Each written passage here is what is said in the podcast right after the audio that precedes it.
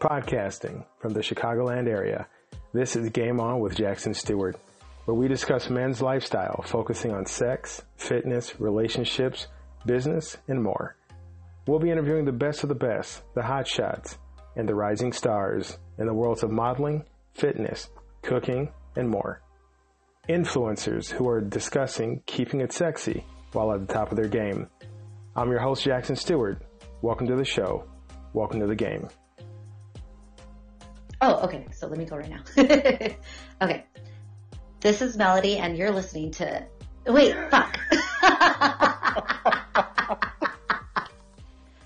this is Melody, and you're listening to Game On with Jackson Stuart. Follow Game On with Jackson Stuart on YouTube at Game On with Jack, on the official blog www.gameonwithjack.blog, and at the new store www.gameonwithjack.shop. Keep it sexy and game on. What if you could be a better player for the cost of one more cup of coffee a month? Get access to a growing library of lit erotica, behind the scenes action, and player's guides with tips on drinking, cooking, fitness, dating, sex, and life after dark. Low tier rate while offer lasts. Patreon.com. Game on with Jack.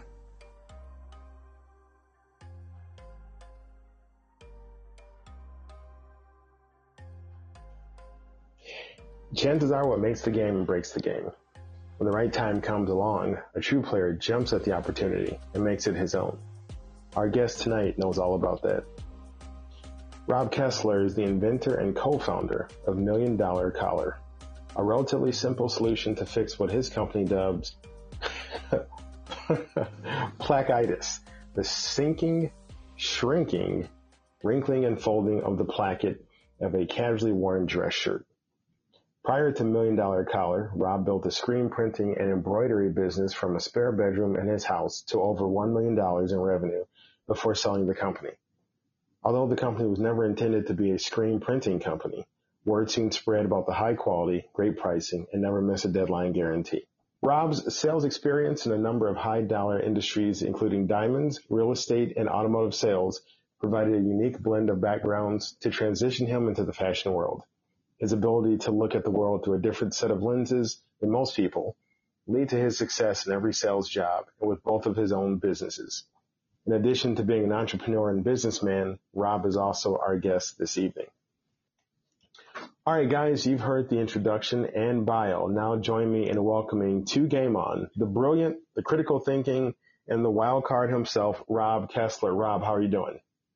that is a good summary. I like it. glad, glad you like it. Um, so let's kick off. Can you tell the audience what platform they can find you or website and by what name they should look for you? Uh, I think the best spot is our newer website. It's called gotyless.com. So we invented and designed the first shirt designed to be worn tieless, uh, featuring my technology that I uh, invented. So uh, gotyless.com. Um, we're building up our social media now. Our shirts are in stock. So I'd say that's probably the best best spot. Now, where are you from and where did you grow up? So I was born in Detroit, but I only lasted about uh, a year there, and then my parents moved to Milwaukee, Wisconsin. So I lived uh, pretty much most of my life in Milwaukee until um, I was till 2015. Uh, I took my wife to LA for uh, a premiere for her birthday, and a year later we were driving out to LA to live there. So uh, we lived in LA for almost six years, and now we're in Atlanta, Georgia. So you're a, you're a Midwest guy. Yeah. Ah, see, I, I, I like you. I'm a Chicago guy, so it, it makes sense, you know. Oh man, I don't know if we can be friends though. You're Chicago and Milwaukee. You're right. we both like beer, uh, and you know it's in it's in the blood whether you like it or not. And we're both not afraid of cold weather. Yeah, yeah, it was uh, it was pretty cold here actually. I thought being you know 12, 13 hours south of Milwaukee would be a lot warmer in Georgia, but man, it uh, it gets some cold winter nights, that's for sure. Now, you know, it's in the bio, and you know, if you guys have not read uh, Rob's extensive bio, please check it out because it's got some some wild uh, ups and downs and obstacles in there. But what I really like, if you could tell everybody, is how you got into the business, like the story behind why you developed um, the the tieless technology and the shirt design, because it's really uh, there's a lot to take from that. So if you could kind of you know explain that out for people.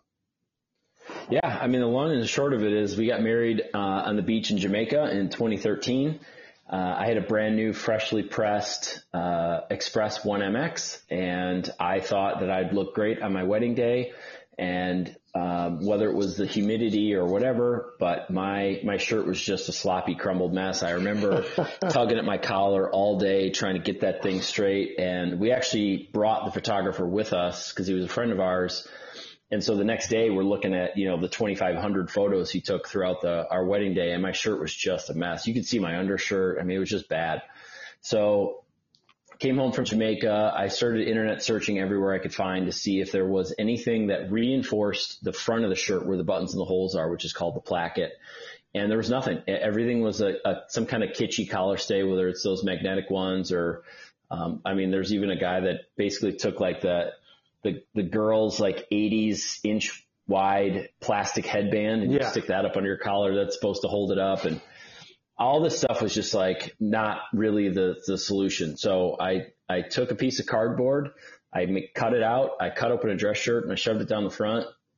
I showed my new bride and she instantly saw what I was trying to attempt and what I was trying to fix.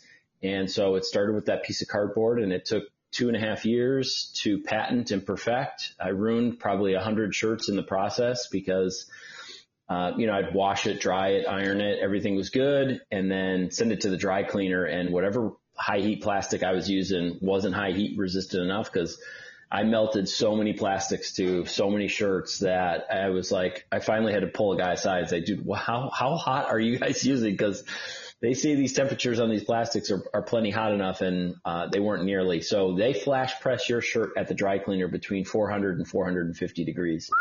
So yeah, and most high heat plastics start to fail at about 275. So we weren't even close. So I tracked down a uh, international plastics company and told them what I was trying to do and worked with them and we developed uh, the material that's million dollar collar. Um, it's almost twice as heat resistant as what the dry cleaners use. I call it this magic material because it's literally soft enough to be sewn through, yet it's still rigid enough to hold up the weight of the collar. And that's the problem is the collar has so much bulk in it that it just is collapsing the front of your shirt. And so, um, it's soft, it's lightweight, it's super flexible, it's rigid. I mean, it's like this weird miracle, uh, material, but that took two and a half years to patent and perfect. Placketitis. I gotta, cause I said earlier plackeitis, but placketitis. Got it. What, what I really like about your story is that, I mean, like every guy who's ever put on a dress shirt has found something he didn't like about it, right? And I love the picture on your website where like your wife's looking at your, you and her are looking at your dress shirt while you're wearing it, like in disgust, like, oh my God, like that's what you're wearing. But you took, you took a, a daily problem and like you did something about it. And so, you know, not only did you do something about it, but you blew it up into a, a giant business. What's number one, the number one takeaway?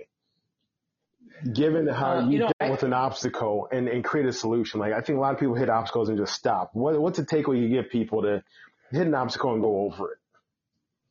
I think, you know, I think people get overwhelmed by the process and it's, it's literally, you know, a piece of cardboard and I didn't even care what the design was. I just wanted to see if a little bit of structure in that part of the shirt would change the look, and it did. And so it's okay. Well, clearly I can't sew cardboard into a shirt and expect that to last. So what can I do next? And you know, you try something, and it some of it works and some of it doesn't, and you adjust the part that doesn't. I mean, if you look at the way that my product developed over those two and a half years, you think that I was drunk because it, it just like the final product is so thin and like streamlined. And then I had like, I had these like anti-roll tabs and like I had, it was super bulky on top. I had a big hole in the top so you could like put the buttonhole through that. And it was just a, it was a nightmare. I was just doing all kinds of stuff, but it's just part of the process. And I've come up with other ideas that I wanted to patent. I played around with it a little bit, but never took it very far. Uh, I was really fortunate that my wife was very supportive in me, you know, pursuing this. So, you know, that helped obviously, but, um, you know, it's just, just taking one little bite at a time and, um, you know, just learn a little bit in each step. Now, who are some of your influences, whether it be, you know, in terms of, uh, you know, creating new products or just the stick to itiveness of the business? Who inspires or, or who has influenced you, I should say? Uh, you know, my dad's been a big influence. He uh, started it. The reason we moved to Milwaukee is because he wanted to get out of Detroit. And um, it's a really amazing story. He got to Milwaukee and couldn't find a job. He actually left my mom and I in Detroit and tried to kind of get settled before we came. Um, nobody would hire him. So he finally walked into a jewelry store one day and said, look, give me 30 days. If you don't love me, I'll walk away. I won't even argue. Just give me 30 days. He didn't know the first thing about jewelry. But 30 days later, the guy hired my brother, or my dad, and fired his brother-in-law. And uh, 10 months later, my dad left that guy because he had a, I guess he had a bad gambling problem, and and started a little jewelry store with a partner and grew that to 35 million dollars a year in, re- in revenue, and was the third largest independent jeweler in the country. And so, to have him go from doing everything to you know having 150 employees in seven locations, you know, in my lifetime was it, it was great to watch. It sucked growing up because he was never around. Uh, and that's, uh, even though that I'm the third and he's junior, uh, that's his, his firstborn his first child and his, his first love, I think.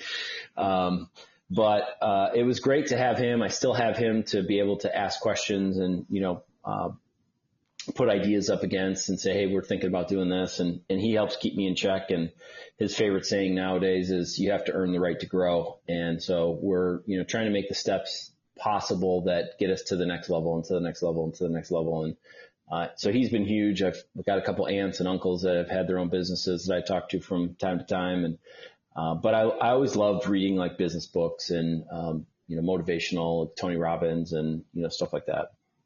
So it sounds like you know resiliency is kind of like in the blood, and I think a lot of a lot of guys whether it be business or, or personal or, you know, fitness or whatever, it's that having a great idea, but and not just seeing it to its end, but you know, you get those obstacles, you get people, the naysayers, people say it can't be done.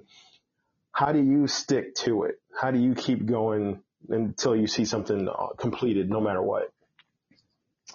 Um, I never really paid too much attention to what other people did. I mean, I had a screen printing business and everybody else had all these automatic presses and all this other crap and uh, I just didn't do it. I, I did I hated being nickel and dimed. I mean I used screen printers and they're like, okay, it's a twenty dollar setup fee for this color and that color and then there's this fee and there's that fee and I'm like, dude, this is so obnoxious. Just tell me what the price of the shirt is. I don't I don't care. So I just did it my way and I always look at things from the customer's perspective. So I don't really pay too much attention to whether people uh, say or do. Uh, fortunately, I don't have really any competition in this market just yet. Uh, hopefully, people start jumping in, which means that I'm definitely on the right track. The no's that I get the most are from these brands that we're trying to license to, and they think that they their shirts figured out. So many of them are like, "Well, I don't want to offer this in some shirts." And then you know make my other shirts not as good. I'm like, dude, Apple comes out with a new phone every year because they're improving it. Right. You guys haven't changed the way a dress shirt's been made in a hundred freaking years.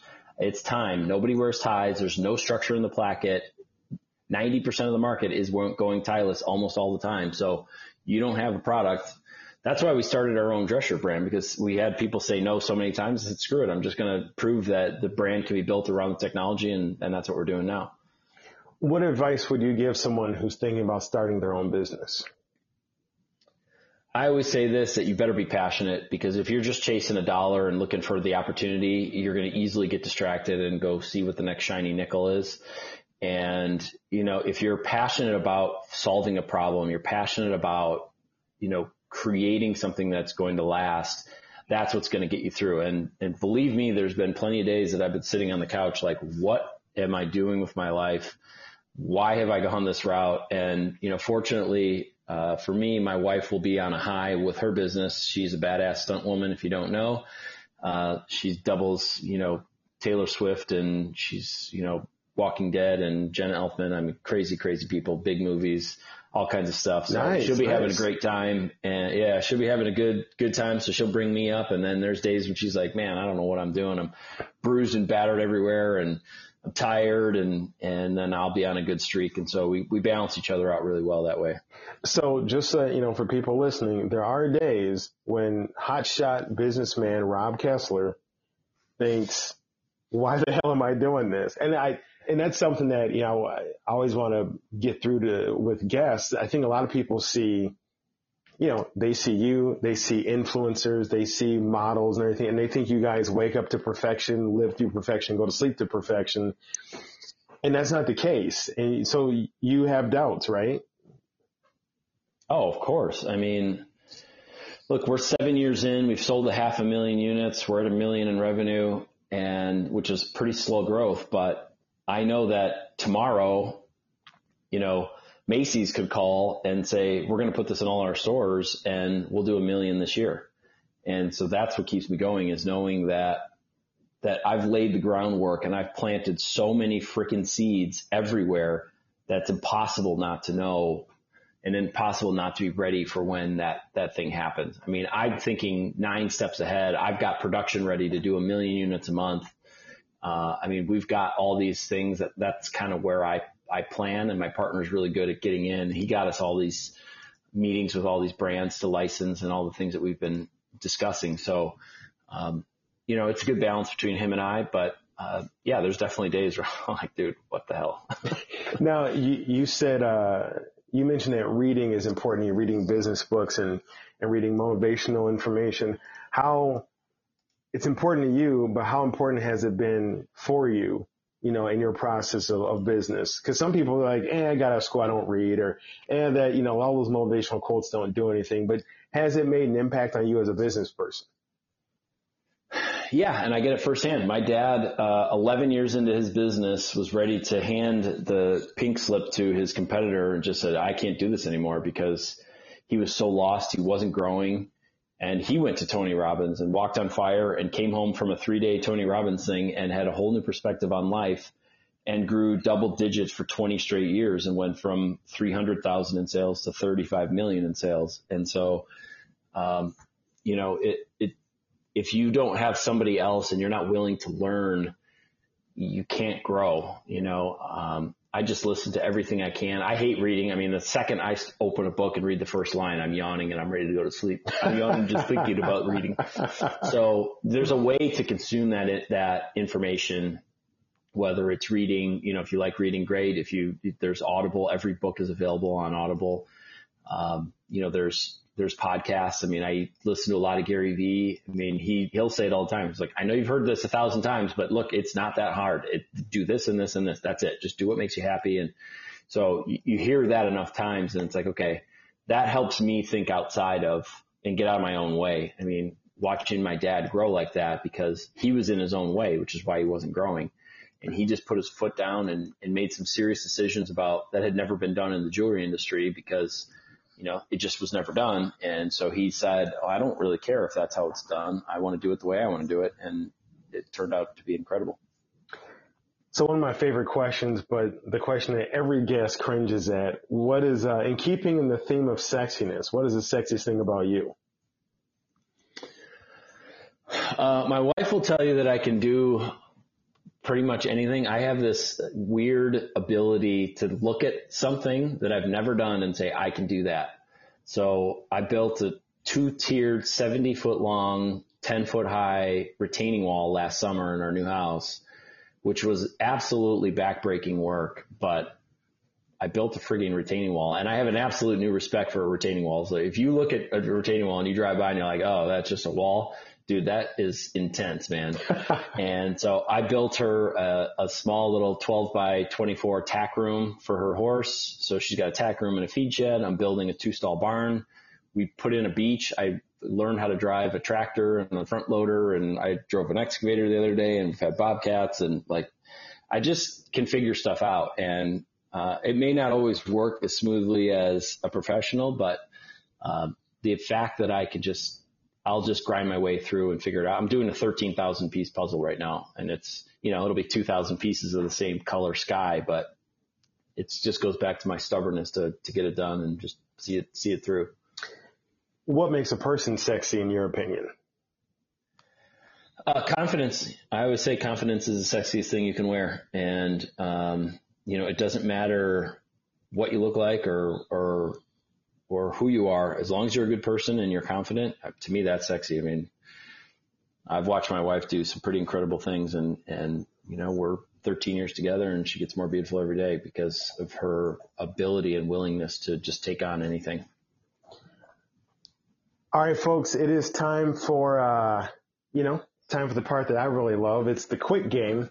I'm going to throw some rapid questions at you, Rob, and I know you're ready because you, I think you're ready just about all, any time of day, all the days of the week. So here we go. And uh, I carried this question over from the, from last week, but I love this question. Should pineapples be on pizza? I don't mind a pineapple pizza. I love a little Hawaiian pizza every once in a while. I mean, it's not a go-to, but yes, I, I'm down. What is your favorite time of the year? I like it hot. I take the summer. Uh, how can you be a Midwest guy? and You're all about the heat. Come on now. What about the cold? What about the fall? That's why we left. Freaking hate the cold, man. we went right to the beach in California. I was like, we're not doing this cold anymore. Um, can you name three of the uh, seven dwarfs? Uh, sleepy, grumpy, the sneezy one. Uh, Sneezy is one. You know, out of all, out of uh, over two years doing this, only four guests could get that right. So I just saw it the other day. I don't know why, but I was also on a Disney cruise, which is something if you don't have kids. I don't recommend it. Star Wars or Star Trek? Star Wars. Uh, what is your favorite cereal? I don't eat cereal, but it was uh, probably Apple Jacks Oh, Apple Jacks is or, good. or Frosted Flakes. Oh man, every, I hear Apple Jacks about my grandmother. She made us live on that stuff. It was great. Um, do you eat oatmeal? Not typically, but uh, you know, I want some apple in there if I'm doing oatmeal. Sunshine, Cinnamon. sunshine or moonlight? Uh, I like the sun. I like being outside in the sun. If you find a spider in your house, do you kill it or do you take it outside and let it go? Uh, it depends if my wife is near. If it's, she's not, it's dead. If she's around, she'll make me put it outside. And one of my favorite questions, if not the most favorite question, who inspires you? Uh, you know, I think my dad does. I want to, I've got this, you know, weird, weird, uh, goal to kind of outdo him. So, you know, we've, we've always kind of been competitive being that I'm the third and he's junior. We've butted heads because we're really similar, but you know, at the, at the same time, we're family and it's all good. So I'd say my dad. Good people, sexy people. That wraps up our interview with the brilliant, the critical thinking, and the wild card, Rob Kessler. Rob, thank you so much, and uh, we will see you soon. Sounds good. Thank you.